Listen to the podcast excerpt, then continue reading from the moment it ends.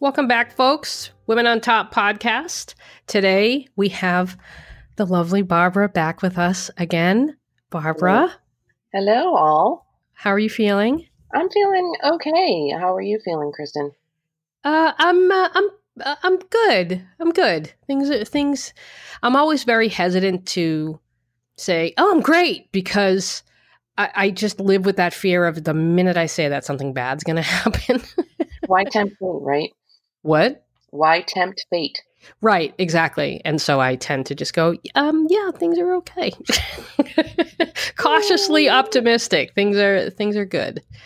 Um I don't know if over the weekend I watched the Ted Bundy tapes. Did you watch that at all? No. I haven't, but I've heard nothing but good things about it as far as it being really intriguing.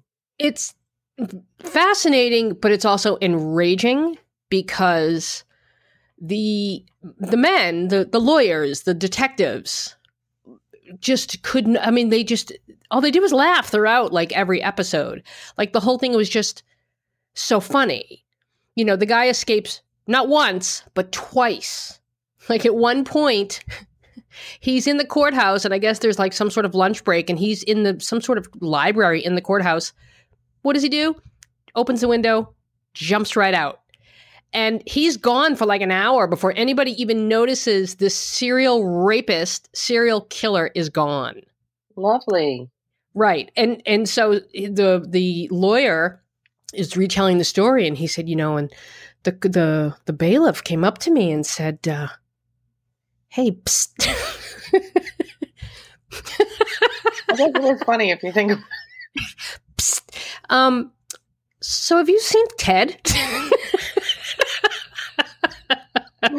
Oh my god.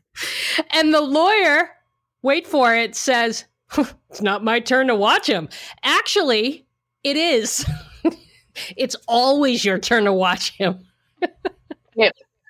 Legal tip.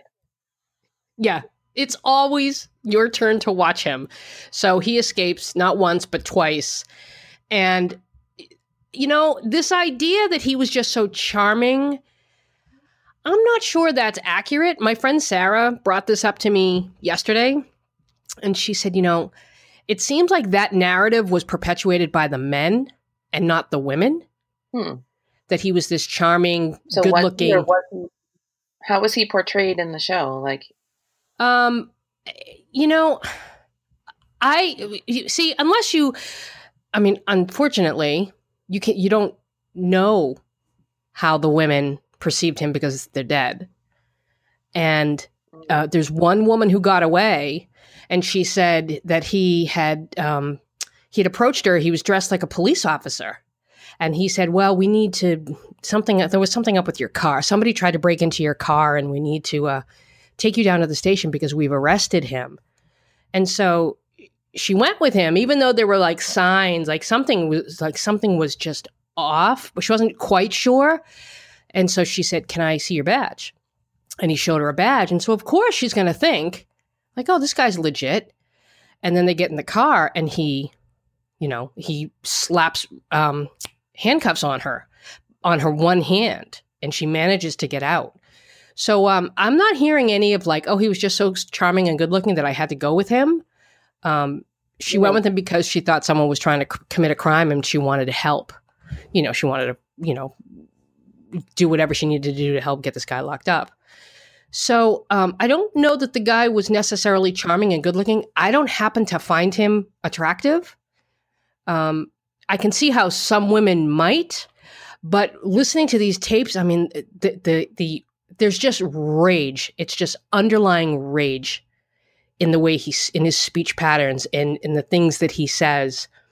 And you hear like this what this what drove this man to escape twice yeah. was his unending bottomless need to hurt women. That's what drove him. Yeah. This wasn't just a case of, oh, I think I'm, you know, I, I think I'm innocent and I don't, I'm not going to go through this. This was a, this was like an urge that he could not fight. Hmm. And so, yeah, very creepy. And so I think what what really sort of assisted him wasn't that he was so good looking and charming, but kind of the opposite. He was so nondescript that he he knew how to fit in.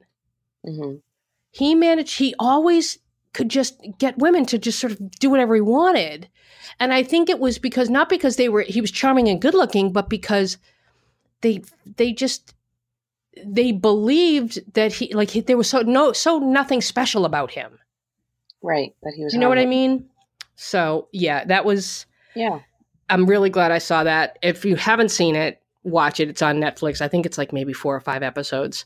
And there are a few good podcasts that do recaps of this of of the tapes. Like True Crime Obsessed uh, is doing a is doing a recap of it. They did two episodes, and it's hilarious in the way that you know that's their they're sort of a comedy show, but they still take it you know they still take it very seriously. It makes Um, me wonder though, when other men describe him in such flattering light, like I don't know, is there an admiration there? I hate to say that because that sounds terrible, but uh, I, you uh, I- I- uh, yeah. that. that's i think that's a really really great observation and yes i think that there there's a reason why these guys didn't give a shit there's a reason why nobody was watching this guy and it's because they didn't care they didn't care you know and i do think that to some degree they're like this guy really had his way with women. Yeah. and and so they inserted into the narrative well it's his looks. Dude has beady crazy eyes number one. And number two i mean just when you listen to him you kn- you know when you're talking to someone you're like something's not right there. Like there's there's something off. Right. so i don't know that these women um i i I'll, i don't think that it was that he was just so charming that these women never had a chance um, I do think that that's something that uh, th- that's a narrative that the men uh, came up with, and I thought, you know, once Sarah brought that up, and I went back and I watched a couple of the episodes, I'm like, God, yeah, I think she's right. Uh, so if you get a chance, watch it. I really liked it. Did you see the Oscars at all? I saw clips from the Oscars. I didn't watch. We don't. We cut the cord, so we don't have live television anymore. But I did purposely go see some of the acceptance speeches and such because of, especially, I wanted to see Rami Malek's speech because he blew me away in Bohemian Rhapsody. As many problems as I had with the film, Did, I, but did, I love oh, him. Go ahead. I'm sorry. Yeah, I I saw the movie twice, and I loved it for what it was. I didn't go into it expecting anything like, you know, Gone with the Wind. I didn't expect a cinematic experience, and to be perfectly honest, I had no interest in that movie until I watched an interview with the cast and the four band members. Mhm. The the rapport among them Yeah, there was such a genuine affection and just just a genuine like and you can always tell when you're watching a press junket like i can r- remember listening to an interview with jennifer lawrence and chris pratt and they were promoting that garbage fire of a movie they did a few years ago and they were trying so hard to make people think oh my god we were like best friends and it was so like you you just knew you're just like ugh it's like the whole thing with her and amy schumer it's like, girl, it's it's fake. We all know it's fake. Tone it down.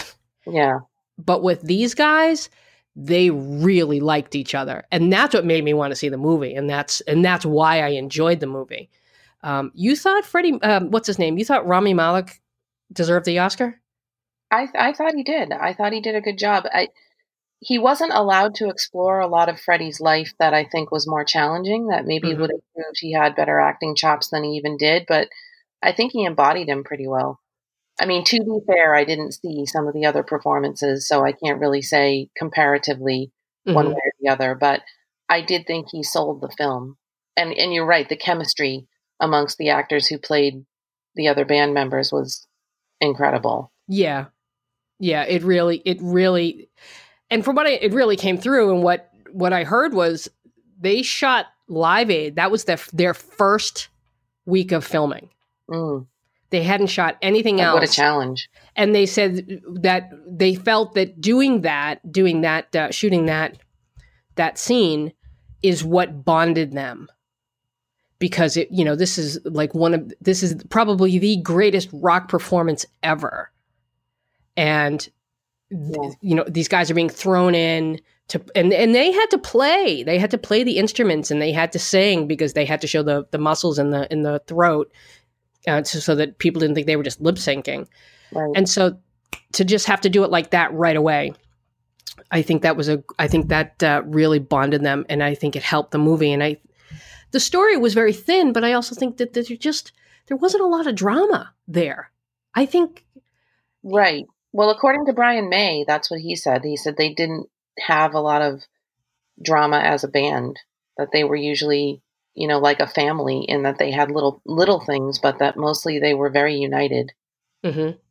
So I think they they portrayed that very well. I I mean, I think there's a lot out there as far as did they portray enough of his sexuality and and all that. I I mean, it depends on what the focus of the film was. It was a biopic about Queen. Mhm. And yes, of course, Freddie Mercury was going to be the star of that because he was the front man, but it wasn't specifically a biopic just about Freddie, I don't think. But see, and that's where I think there that's where I think there was a problem because yes, it was called Queen, but the tag for the movie is Fearless Lives Forever. Yeah, that's true. And, you know, I, I do think I think they wanted to make a movie about Freddie Mercury. Uh, but they but they needed uh, I think they just needed Queen to do it. Right. Do you know what I mean? Like they they need there's a reason why I think they didn't go deep into Freddie's sexuality and it was because even in the movie he says I'm not going to be a poster boy. You know, I'm not going to be a poster boy for AIDS or you know, a cautionary tale. And I think the love that they had for him, they made sure like look, fine you can talk about it but you're not going to make this gratuitous in any way because that's not what he wanted. He wanted to be remembered as a performer Right, you're right. and I think they had a lot of say in that. Um, I just what really bothered me, just the idea of you know how how this country failed, just failed him, failed everybody that died of AIDS No, because we did nothing. And now what's happening is Trump trying to take credit for somebody being cured of the disease is a joke that just angers me. I mean, it's still something we need to think about. It's still something that's out there. It's still something we need to cure. And for him trying to take credit for that, ugh, Yeah, that's a whole other topic. But awful. Yeah, and I really don't like to talk about the T word too too much. Um, no, I don't believe you. But it, but in any case, you're right. We failed a lot of, especially we lost some of the most brilliant artists of our time. You know, we- and- y- yeah, we didn't just lose like famous people. Like, given all the people that we lost, the millions that we lost because of AIDS, uh, undoubtedly there were some game changers in the in, in that group of people. People who were going to change the world.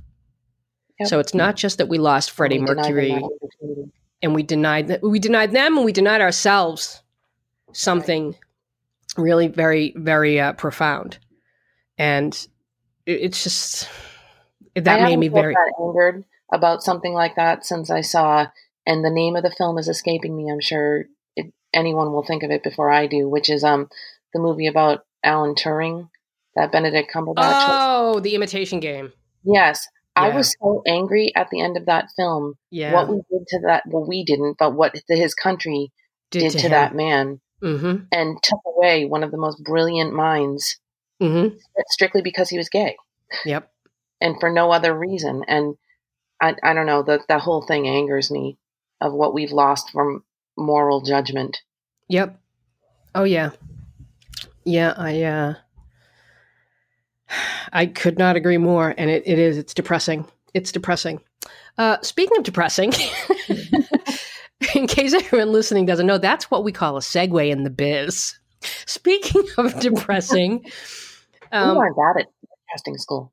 yeah, we learned that at broadcasting school. uh, did you get the you? I'm sure you got the link uh, I sent you about that workshop, right? Yes. Yes, I did. See, I have a problem that we're going to talk about, you know, unavailable men. And I've, I've had the opposite problem in my life. I've had men that were way too available. Yeah. So this will be an interesting topic to discuss, but I did get the link about the workshop and I'm curious to hear your thoughts about it. so for people who don't know, and I'm not going to say her name only because I don't want people like looking her up, and you know, I just don't want with this call out culture what it is. I, I just, I don't think this person is a bad person, and I don't think she's a fraud, and I don't think she's a scammer. Uh, I do think that there's some arrested development going on, but mm. um, so I'm gonna. I used to write about this woman years and years ago. We're talking maybe like 15 years ago when I first started my blog and one of my longtime readers sent me a link on Saturday, and it was to uh, a workshop being run by this woman. And this is this is what it says. I walked into his office. Our eyes met, and instantly I knew he was attracted to me. I also knew he was a soulmate. Here we go, I thought to myself. Meeting a soulmate is heart expanding and energy raising, but also puts me a bit on guard as I know it's going to end badly. And I couldn't do that to myself again. Our first meeting went well. We smiled, we laughed, we connected soul to soul. I looked forward to the days I was going to see him. Mixed feelings arose. I knew he was in a relationship, living together with the woman, not married, but had a few kids. This was not something I was interested in. I went back to see him under the guise that he was doing work on me. He's a doctor. So right right away, a, a, a big a bell is going off in my head. I had temporarily agreed to put on my blinders and sit in denial, but I knew better as to what was going on between us on an energetic and soul level. I couldn't let it continue. Not again. I stopped seeing him and stopped going to his office. A week later, he sent me an email. He was surprised that I didn't want to come back and quote unquote continue care. Maybe it was okay for him to hide his true feelings, but not for me. I couldn't continue to live in denial. I mentioned a few things to him about us, quote unquote, and our soul connection. I told him I couldn't continue walking the path of what we were doing. All right. I mean, there's so much more, and there's just so much to unpack here. So because she just so much. Now, this is a woman who, about 15 years ago, she put up a site and said she wanted to be engaged by the end of the year, six months later. Spoiler alert, that didn't happen. And so she, and I have to give her credit because she, and, and this is what you do when you, when you, like when you, when you become a viral sensation, you, you use it as a springboard. You opt, you try to optimize it. And she did. And she built a brand uh, about relationships and dating and love. And she started doing singles events and she started doing coaching and it, you know what? It worked for her. Um, and yet, nice, what? That's nice, I guess. I, yeah, I, I, mean, it worked. And, and look, I I'm not a fan of dating coaches. I think most of them are just ab, just charlatans. Um, but I, I think sometimes people people just needs they just need somebody to talk to about what's going on with them. So she built this brand and she ended up going back to school and getting a, de- a degree in uh, a master's in family counseling and marriage.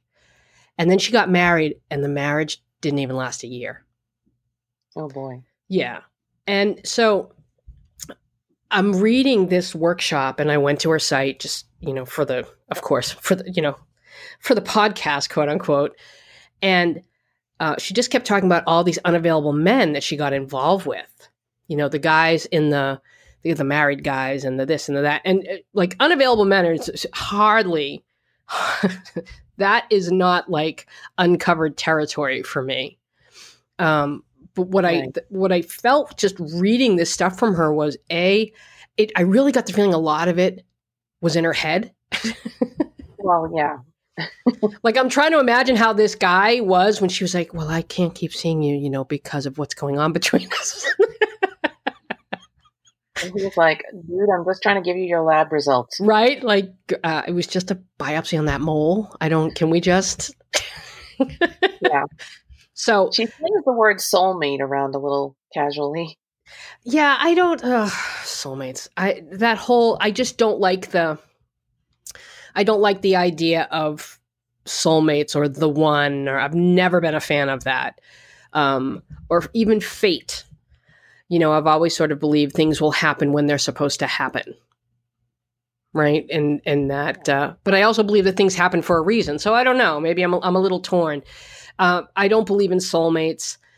Um, I, I, the vibe that I get, and this is why I said that there was a arrested development. I felt that there was arrest some some sort of arrested development, is that it, it's all very it's overly romanticized.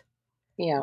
Right. And you know, I've I've told you I started that class, the trauma recovery coaching class, yeah. and as I'm doing my reading, you know, many of us who are in that class, and it's sort of re- recommended, you know, we're all trauma survivors. We've all experienced um, abuse or neglect or, or PTSD or, or assault. And um, a lot of times we just kind of, as the result of it, at least for me, was to sort of um, shut yourself off from reality. Mm-hmm. Um, and you know like i was somebody who i always like i watched a lot of tv i read a lot of books and i definitely had and and i think that really formed something in me that when i when i got older that um, i needed that drama. You know right. i needed the drama on and uh, uh, that i'd seen on tv i mean i when i i've uh, i've been dating somebody for a few months couple months uh, seven dates. I don't know. I don't like to get all whatever. He listens. I don't want to get too into it. And um, I was telling, I was telling some girlfriends about how I, I said I just I don't feel anything. I don't feel the the tension and the this and the that, and I, I think it's just because I'm not attracted to him. And my friend Sarah said, um, "Do you think maybe it's because he's available?" and, question. And she was right. I mean, and that was that was it. But th- there is something about there's a, there's that drama and that conflict and that buzz that we get when we're involved with someone we shouldn't be involved with. Right. But it's a very young feeling, I think. And it reminded me of how a lot of high school girls feel about their teachers. Oh, yeah. You know what I mean? Yeah. Like, I see the way that when he passed me back my exam, I could feel yeah what he was really saying with his eyes, and it, the whole thing read like that. It just read like a teenage girl's diary, right? And and there is something very I don't know. It's and I do. I wonder. I, I do. I wonder what the what the source of it is. Right. You know, what's the why do we why do we do it? And I when I what got me is when I did um, I did a Google search for information on this, and I put in, I think, um, emotionally unavailable dating, and you know, bloop, all these articles come up. But sure enough, they're all articles about women going after unavailable men. There's no articles about men going after unavailable women, which is a thing. yeah. And, you know, it doesn't get enough focus. See, and women are portrayed as, oh, you're just so pathetic and desperate because you go after unavailable guys or you go after a married guy or and that's how it's framed, right? Like we're we're pathetic, right. we're desperate. And uh, I don't know, I don't necessarily agree with that. I think a lot of times um, people go after unavailable people because that's what works for them in terms of, you know, look, I don't want an emotional right, involvement. Um, and I don't necessarily think that women who get involved with men with significant others, I don't buy this whole like, oh well, they just have no self respect. No, not necessarily. that's yeah. a that's a good way to feel good about it. They may just like the challenge. They may just like what? Do you think it's about the challenge of having to win someone away, or yes, do I do think that there's some of that, and I know for for me, when I was when I would get involved with people like not never been involved with a married man, but I have been involved with men who had girlfriends. And there was always that sense of I'd need them to choose me. Right. So that I feel better. That I that means I'm okay if they choose me. Right. And uh you know, it, it just never it never really worked out like that. well, I just wondered if it was about the challenge of, again, winning someone or being chosen, or if it was about the fear of, I don't really want to be in a relationship, so I'll pick someone who's never going to expect that depth from me. Mm-hmm. I, as a both, maybe. I do think. I, I mean, I think there are a ton of reasons, and like I can only speak from my experience, but mm-hmm. um, what always it's not that I was ever afraid. It's not at least recently. I wasn't afraid of being hurt.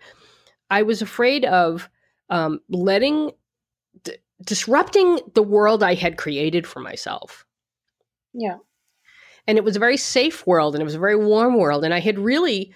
Um, for me, I had cut myself off. I had really disconnected from um, emotional involvements, uh, and and I think I've kind of always been like that just because of you know experiencing trauma as a kid right. you know where i just i don't know if the words i don't know if it falls under disassociated i was asking my instructor that last week and she said i don't you know i, I don't I was always very much to myself. I was always with my headset in and I was always listening to music or I was watching TV or I was reading. And basically, I was escaping into another world. And so I, I guess that is disassociating. disassociating. Uh, and that's how I, you know, that was my safety, you know, because the real world that I existed in, there was just so much pain in there. Uh, and so growing up, I think, you know, after having created this safety for myself, stepping outside of it, that's what really terrified me. But you were still in control in that you didn't I mean, a relationship is partially surrendering to the other person. Mm-hmm. And that's difficult for people who have issues with not being in control because they've been traumatized or because they've had some sort of life experience where someone else took control away mm-hmm. and used it for negative purposes, you know? Mm-hmm. So it's easier to, I don't know, it's easier to surrender to to have those moments of surrender be to something that even you're controlling, like a movie or a book. Mm-hmm. You can always put the book down. You can always walk away from the film. It's not happening to you. Yeah. Yep. And yeah. I think in it, another re, another cause of it or is this desire for drama. Yeah. You know, I I hate to do this, but you go back to Sex in the City and Carrie, you know, ditching Aidan or, and for Big. You know, yeah. Big like Big was toxic. Big didn't change. Big was toxic, and Carrie, frankly, was toxic. Uh, and Carrie liked the drama, and Aidan didn't bring any drama to the table. I mean, nope, he just loved her. He just loved her. He was just there, and he was just like, "Hey, sugar, what's shaking?" And she's like trying to get around the apartment, and you know, he's moved in, and she's really like, "Oh my god, oh my God, he's in my space. And I identified with that. I could relate to that. But right. I think I think Carrie liked the drama of it. Mm-hmm. And I, I do agree. I do think a lot of people, men and women, like that. They they they are drawn to the drama of being involved with somebody unavailable. You know, that fear yeah, of being caught, that possibility of being caught, the illicitness of it and again the, the the fact that in at least in the moment that he's with you he's choosing you over someone else. Right. Or over something else. Right. It does feel good. It feels good to be chosen. I think everybody loves that and i think everybody needs that feeling. Like i i talk to my husband a lot about you know it took us we actually went to couples counseling for a brief period because i was having a lot of trouble with i love you gestures versus i love you too gestures if uh-huh. that makes sense you know, and everybody needs to hear, I love you unprompted, yeah. or wants to hear, I love you unprompted. I love you too is very beautiful and it's a nice thing to hear. Mm-hmm. But to be chosen first, or to be chosen over somebody else, or to be told, I love you first, it's a big deal. And, and people crave that. So I do understand the feeling of, you know, this guy has other options, other solid options, but he's choosing me. Right. You know what I mean? I understand the the visceral reward of that and the the feeling of of satisfaction you'd get from that. Yeah, and what's funny, or not funny, but for someone with my background of, you know, losing my mother very young and obviously having those abandonment issues is that I was continuously recreating that dynamic yeah. with these unavailable people because they would they would leave and it would depending on how they did it um, and depending on the you know the interactions, it would it could devastate me, Right. and it would I would just keep recreating it over and over and over again, Yeah. as though I was I don't know maybe trying to like get it finally get it right. Like I finally go okay, either he doesn't leave me or he leaves me and I'm okay with it. Right. Well, that makes sense. you know so uh, there there's just so much to the unavailable men thing. And um you know like why we there's there's much more to it. And and i feel like media tries to make it out like you know anybody women that go after unavailable men are just sad and pathetic. And i don't i just don't agree with that. And yet you know you see love actually and you see that dude from walking dead.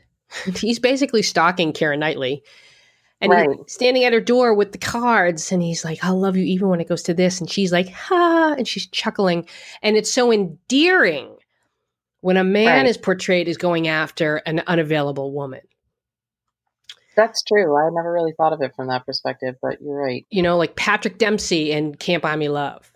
Here's a thousand dollars, a thousand dollars for some shitty jacket that she spent, you know, spilled wine on. Um, you know, be my be my girlfriend. Oh, isn't it cute? Isn't it cute that like he he degraded himself for Yeah. this woman? Like, does does anybody go? God, I wonder what low self esteem he has. Nobody cares. Nobody cares when men get involved with married women. Did you ever notice that? Yeah. I don't even think people talk about that very much. it never comes up. The focus is I'm trying to think of women. Google that. How many articles would you get compared to the articles that you got for the unavailable men? Right. You know, Jesus Christ, the whole Brangelina thing. I mean, to this day, people are still like, she's a homewrecker, which I don't happen to believe. You know, nobody focuses on Brad Pitt and what he did He wrong, if he did anything wrong. Uh, the focus is always on the two women. yeah. and uh, uh, yeah, I'm just I, I don't like how it's framed, and uh, what I feel like is also never addressed because these articles that would come up, it was how to how do you land an unavailable man? How do you get him to commit? Um, how do you get him to open up? How do you get away from da da da da da? Very few of the articles were like, "Hey, girl, why do you keep going for these douchebags? Let's talk about that." Yeah. yeah. Let's talk about, about you as opposed to what you can do to get him. Right. The focus is always on the guy. It's never on the woman. Yeah. There's never. And you're right. It is so much more complicated. yeah, it's not as simple as oh, you know, she's competitive with other women or she has low self-esteem or and I hate whenever I hear somebody describe a woman like that, I immediately tune them out. Um it- which isn't to say sometimes it isn't due to low self-esteem. Of course it is, but it's not always. Um but the fact And that the is why. You know what I mean? You reduce these women to having low self esteem or whatever. And when you dig into it, like you're doing now in, in the work that you're doing to, you know, and you're and the things you're learning about, is it's a deeper situation. It's not it's not as pathetic as they make it sound. It actually has a cause, a root cause. yeah, You know, and yeah. I just ha- I don't like reductive stuff like that. either. Right. Everything has a root cause, and everybody's experiences are different. Um, and it just really irritates me because, once again, and this sort of ties back to the Ted Bundy thing of how nobody really gives a shit about the woman and what she's feeling and what she went through and why do you do this. No one really cares about that. It's like no one, there's nothing out It's not about like, let's make you better. Let's make you healthier so that you can find somebody else Right. you know it's okay sure let's let's help you land this guy who's you know sleeping around on his on his wife or his girlfriend you know and that was So- go ahead But also, once you land that guy, if you land that guy, doesn't I mean, will it work out? yeah Because it's not going to satisfy that root cause that you have. right right and it's that's not going to change that. yeah and i think you know i think that's a lot of like why we fixate on these guys and why we, i just answered a letter today i wrote a post on the women on top podcast.com site about why do we obsess about people that uh, no longer want us You know, why do we stay? Like, why are you trying to get this unavailable person to commit if they're unavailable? Like, what what's that about? And Right. you know, and again, I'm going to go back to that time years ago where you said to me when I was talking about that that British guy, and you were like, "But why? Why has this affected you the way it has?" And I just, I kind of blew past it. And I think a lot of times we we fixate and we obsess on these people that don't want us because it's less painful than um, a grieving the loss. You know, realizing that these people were never going to have them and grieving the loss of that, even of a relationship that could have been. But also, it, you know, we we don't want to look within. Right. You know, we don't want to feel the pain of well, why do I keep doing this? You know, why do I like? I don't want to feel the pain of loss, and I don't want to address the abandonment, and I, I, that's just all too really. Uh, it, it's just too much pain. So we Right. we sort of fixate on somebody else to keep to sort of uh, distract us.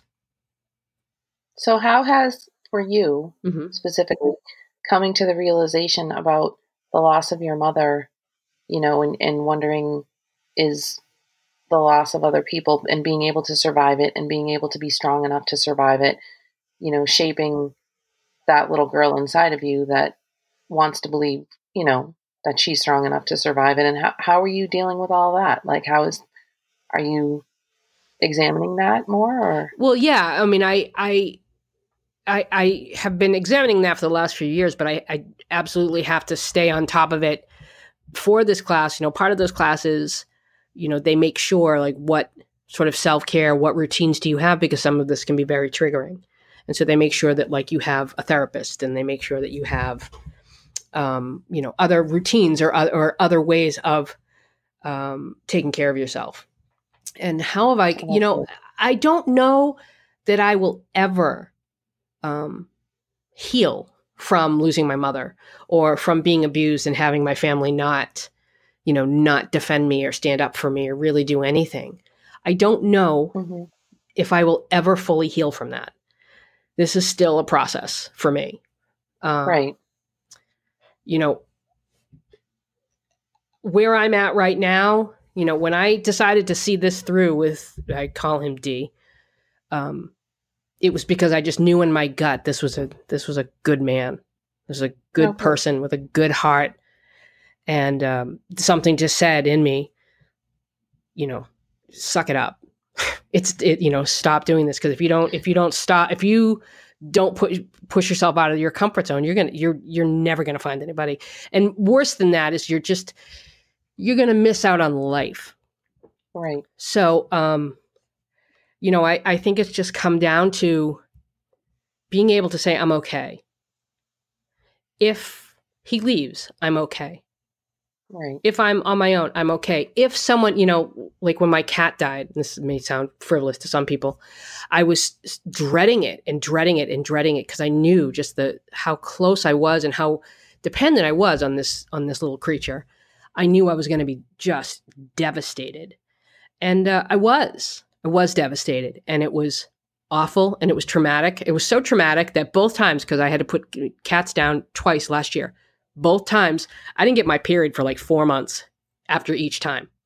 Wow. Yeah. And So you had a physical reaction in addition to the emotional. oh yeah, reaction. it's it's yeah, it's it's trauma. That's what trauma can do to you.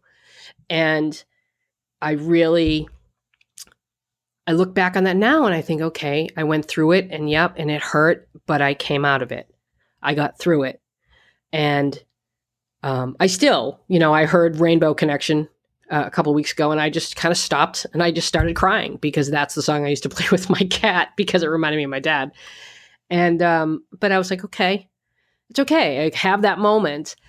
I I was so afraid of the pain I was going to feel it's Mhm. that pain that i that i would always feared you know and i th- and i do wonder how much of it has to do with the fact that when my mother died i was like 7 i didn't really know my mother you know she was diagnosed at 3 when i was 3 and she died uh, right as i turned 7 and by the time i was like 4 or 5 she was she was pretty far gone um and so I don't know that I ever really grieved her. You know, I think I just kind of went on. You know what I mean? I just kind of was like, okay, yep. I, don't think I ever really processed it. You know, that this was not something in my house. My father was very much not about like processing the grief. Right. you know, my, Wow. my father was That's generational too. that's generational and and, and I think it had a, how yeah how he was brought up and you know Right. um he just didn't want to deal with the emotional part of it um Right. and I think just like not really addressing it and and just letting it sort of sit there and it's a wound that's it's it's like covered with a flimsy band-aid right. you know and eventually that that band-aid's just going to rip right off and it's just going to be it's going to be awful and uh, that's what happened to me it happened to me with that british guy and then um and then it happened to me when uh, you know i had the, the the series of losses my father my sister my stepmother all that um and, and it was it's the that fear of the pain because the the pain is excruciating and you just don't want to you don't want to feel it and so, But I'm seeing. I'm more interested in seeing what you, how you react to. Not that you're like my science experiment or anything, but I'm more interested in seeing how you react to, to when someone stays. yeah I'm, I'm, Because I think you're I'm interested in that too No, you know what I mean. Like, well, you you said you've been on multiple dates with the same person, so I'm I'm interested in that because I think you're well equipped for loss. But I think you know, people who stick around, it's it's more of a a challenge for you. it's more of a ch- that is yeah absolutely i agree um you know right now i was saying that to somebody so right now it's it's just easy i enjoy him. He's such great company. Um he, he was he last week he stayed over went out to dinner and then he stayed over and he was here all day sunday. And i really thought oh my god am i gonna f-? i was waiting always wondering like how i would feel with that. And boy was it just easy. Like he did his reading and i did my work and we watched a movie and we you know we ate and we drank tea and it was i was like i he's very much like me in that i think he's very simple and not stupid he's far from stupid simple in that he doesn't need a lot yeah, and he's comfortable with himself. It sounds like. Yeah, it, yeah, definitely, definitely, and Which is and I do. I think I am. I am curious. I'm curious how to uh how that is all gonna, you know. Let's get to the next next phase because the beginning's easy, Right. right? You know, it's Although my mother said to me once about I was married young, as you know, and that didn't work out, and, and then I married Alex, and it's going to be 20 years this fall. And um, wow. we, my mother said to me, "You know the difference between your two marriages?" And I'm like, "I'm sure you do," because I love my mother. But she'll say she'll say things like, "Your hair being so dark makes you look heavy and old." Oh, It's like, thanks, oh. but um, well, he's actually a wonderful person, very very complimentary, but every now and then gets a zinger in. So I asked her, you know, what what do you think the difference was? And she said, well, the first marriage you loved each other because you needed each other, Mhm. like you needed each other too much. And she said, your second marriage is you only need each other because you love each other. oh wow. Oh my god. And it was kind of a, at first it took me a second. I was like, it's a little pithy, but then I realized that's really actually, That's really. if you think about It's it, it's actually very it insightful. really made, it really was and i you know gave her a lot of credit for that because she's absolutely right i mean i don't you you you sound like you're in the beginning stages of you know something that i have which is i don't need you hmm you know i'd be okay without you i just like you i just like having you around i like you in my face i like and and what a game changer in a relationship that is Yeah. Yeah. When you just are kind of like, I just really enjoy you. And I do. I just really enjoy him. Yeah And who knows? Who knows where that's what, what that is gonna. I'm terrified because if he's listening, he I know he listens. He told me the other day that he listens, and I'm like, ugh. and um, no, but no pressure just you like each other's company yeah, I don't want to. I don't want him to be like, oh my god, is she picking out China patterns? No, I'm not. Trust me, that's you're not a kind of girl I'm not. I'm- yeah, I'm not. Uh, I'm not. I I know that the, this is this is the easy part. And so let's see that we still have to we really have to spend more time together to decide like are we really compatible? And that we still have to figure that out. Right. but i'm enjoying it. I'm enjoying the process very very much. And that's all that matters at this point. yeah. Look at us all grown up Good and shit. so barbara? But still with traces of those insecure 18 year olds we once were. oh good christ. I, i'll tell you it just I, I think back to those days and i'm like I, I don't even recognize that person anymore Me either. barbara Thank God for that. right? Ugh. This was really perfect. This worked very well, didn't it, Barbara? Yes, I think it did. Yeah. Um, do you have any other thoughts on being unavailable? I, again, I've I've suffered. I don't know what I've done, but I've suffered more with the overly available people Yeah.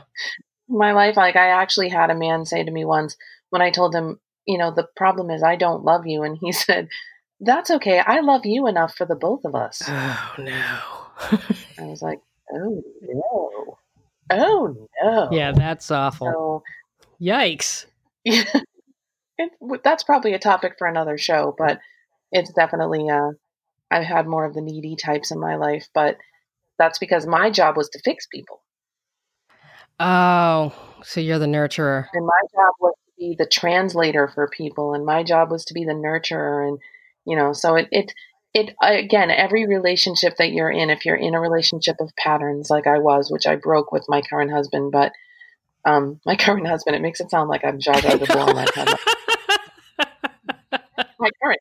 Better, better not screw up, Alex, or you'll only be my current. yeah, husband. keep in mind, But, uh, people listening to this are going to be like, who's Zsa Zsa Gabor? funny. That's true. Um, but the, the relationship patterns you set up for yourself are patterns. Did you hear that? My accent came out. Uh, the relationship patterns you set up for yourself are always dictated from who you are on the inside. yeah, So absolutely. mine was dictated too. It was to unavailable people. It was to overly available people for the same broken Mm-hmm. reasons. Yeah, and that's what th- th- again, like the articles were never all this advice in the articles. It was never about um, maybe you go after unavailable men because you're unavailable. You know, they don't really address the the unavailability of the person pursuing the unavailable person because it's not just about it's it's not just about like oh why do you do that? And is it because it's comfortable and there's no you they're safe? In your own way you're un, you're unavailable too. Right. and uh, i don't know that people really we, we just never we never think of it that way. It's always you know that the, the man is unavailable and the woman's just pathetic. And it's never just well she's unavailable too and that's probably why she goes for unavailable men. Exactly. Exactly. There's a there. yeah, it's not as uh, cut and dry as I think a lot of these sites and a lot of these um, articles want people to believe, or even the media. Well, if it's a simple if it's a simple problem, it's a simple fix, right? And it's, It's, not. exactly. That's the the problem is it's not. Yeah, and it, there's so much the the the DNA of all of these uh, of these issues. It's it's different. It's never just oh well, okay, you lost your mother, so that means you have to do this and then do this. Because how I dealt with losing my parent, or how I dealt with being abused, uh, is not how somebody else necessarily is going to deal with it. Right. And so there's no pamphlet and there's no guide. It's just it's just a process that you just kind of have to immerse yourself in and, and go through it and feel it and and follow the feelings. Right.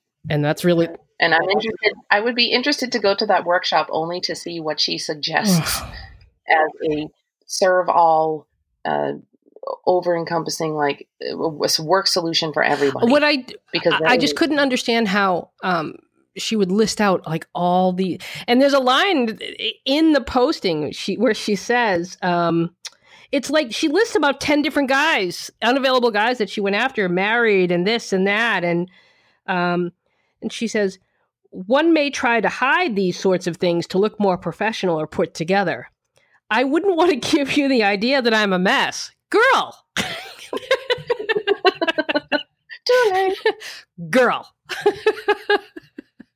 There's a little thing called self-editing and and Yeah. maybe try it you know and and i don't know how many of these are even real. I mean it's the one before that was obsessed with playing video games late at night rather than sl- snuggling up in bed with me. The one that realized a month into our relationship that he was still in love with his ex. Girl that was a guy who just wanted to get the get fucking away from you. I'm sorry. Girl girl girl. Um the one before that that said the relationship was over with his girlfriend yet he still lived with her and slept in the same bed. Sweetie oh, honey. oh honey no Oh, honey.